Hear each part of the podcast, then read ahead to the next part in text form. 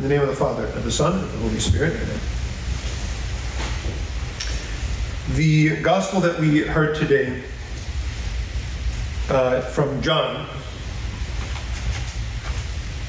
gives us the, the first words that Jesus says in John's gospel. Up until now, there's been either the narrator has been talking, John himself.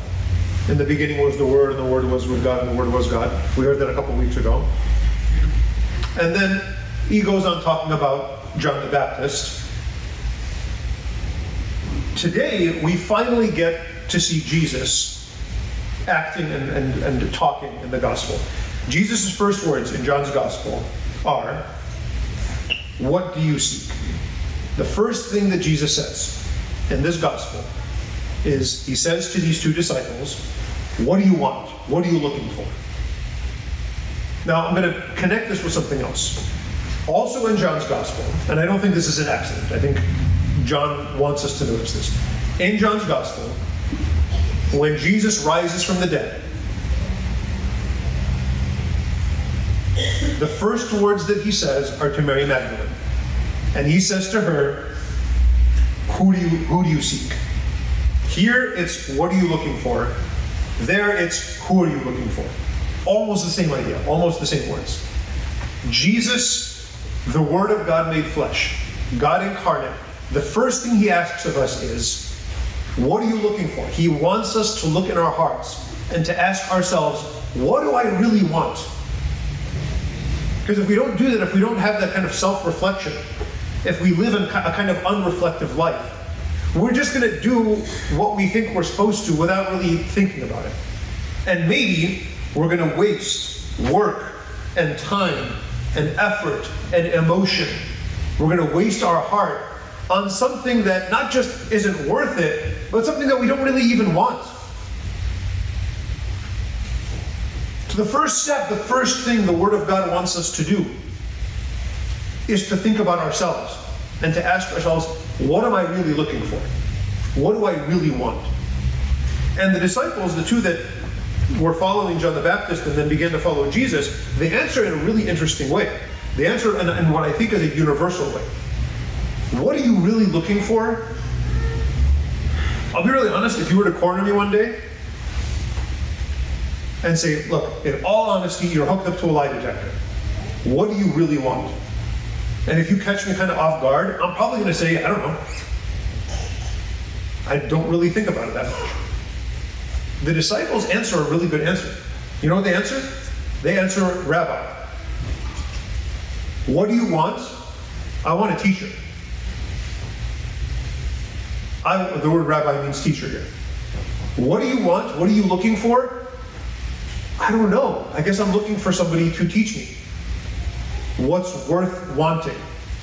What is worth seeking? I'm looking for somebody to bring light to my darkness, to, to, to take me out of my ignorance, to show me what really matters in life. Because there's so much around in life that wastes our time, that doesn't matter, that I care about so much, that I put emotion into, that I put heart into, that I put feeling into, that I put time into, that in the end does nothing for me. And that too late in life I learn isn't worth it. So, what am I seeking? I am seeking to understand what I should seek. And in order to, uh, to answer that question, I need a teacher. And they, they continue their answer. They say, Rabbi, where are you staying? They realize they need a teacher not just for a few minutes, not just for a few hours. They need a teacher to live with them. They need a teacher constantly, always, to teach them all the time about life. They don't want to be alone anymore. They don't want to be to feel lost anymore. And I think a lot of us pretend we know what we're doing. Pretend we know what we want. But in those quiet moments when all the sound is gone, it gets kind of scary when we come to terms with how little we actually know, even about ourselves. How scary it is to be left alone with those thoughts. And so the disciples answer, I want a teacher, and I don't want to be alone anymore. I want to be with you. Where are you staying? We just want to be with you. And what happens immediately? Later that day, they stay with him the whole day. And then later, Andrew, one of those two disciples, immediately goes and finds his brother. And he says, Simon, Simon Peter, Simon, we found the Messiah. There's something special about this guy. This is who we were seeking.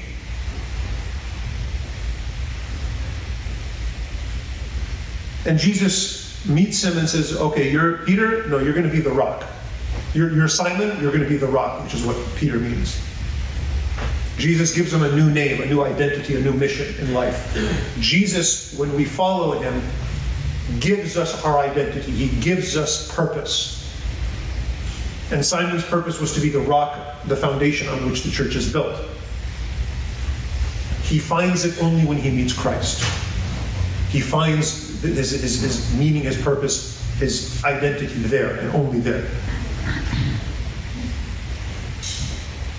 However, at the beginning of the gospel, Jesus is not introduced as, Behold the teacher of God.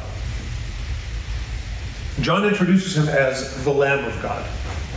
The Lamb of God is the one who dies for our sins. It's not just ignorance, it's not just that we feel lost, it's that we are broken. It's that we have sinned and, and pushed ourselves away from God. So we don't need only a teacher, and Jesus is a teacher, but he's not only a teacher. We need a lamb.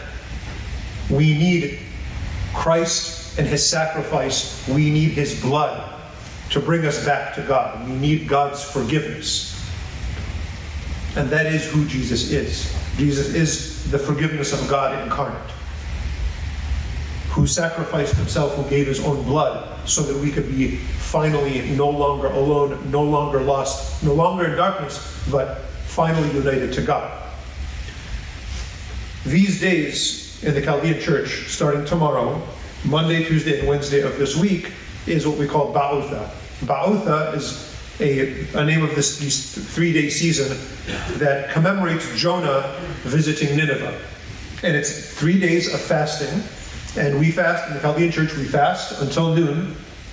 So you can drink water and take medicine, but nothing else until noon. And for the rest of the day, we don't eat meat or any dairy products for three days. Why? Well, we're doing it together. It's something the church has done for many centuries, and it's some, it's a kind of a warm up for Lent, which is starting in three weeks. That's one part of it. But why do we fast at all? There's a lot of reasons to fast. And Jesus said, Well, no, you're going to fast when the bridegroom is, is no longer kind of visibly with you. But why do we fast? Well, Jesus is the Lamb of God. He gave his blood for us, he sacrificed himself. We're too weak to do that. I'm too weak to do that. But can I give up meat for a couple of days? Yeah. Is it pathetic? Yeah, it's very pathetic. It's very, but it's what we can do. It's what we as a community can do. Together, it's a very little sacrifice. It's a way to just kind of connect ourselves to the Lamb of God who sacrificed himself for us. We're doing this only for ourselves. Nobody else is going to get anything out of this. But it's a good thing to unite ourselves to, to Christ's sacrifice. So during these days, um, we, we, we can pray more intensely, add to your daily prayer, read more of the scriptures, and, and kind of offer these, these, uh, this fasting as a sacrifice to be united to the Lamb of God.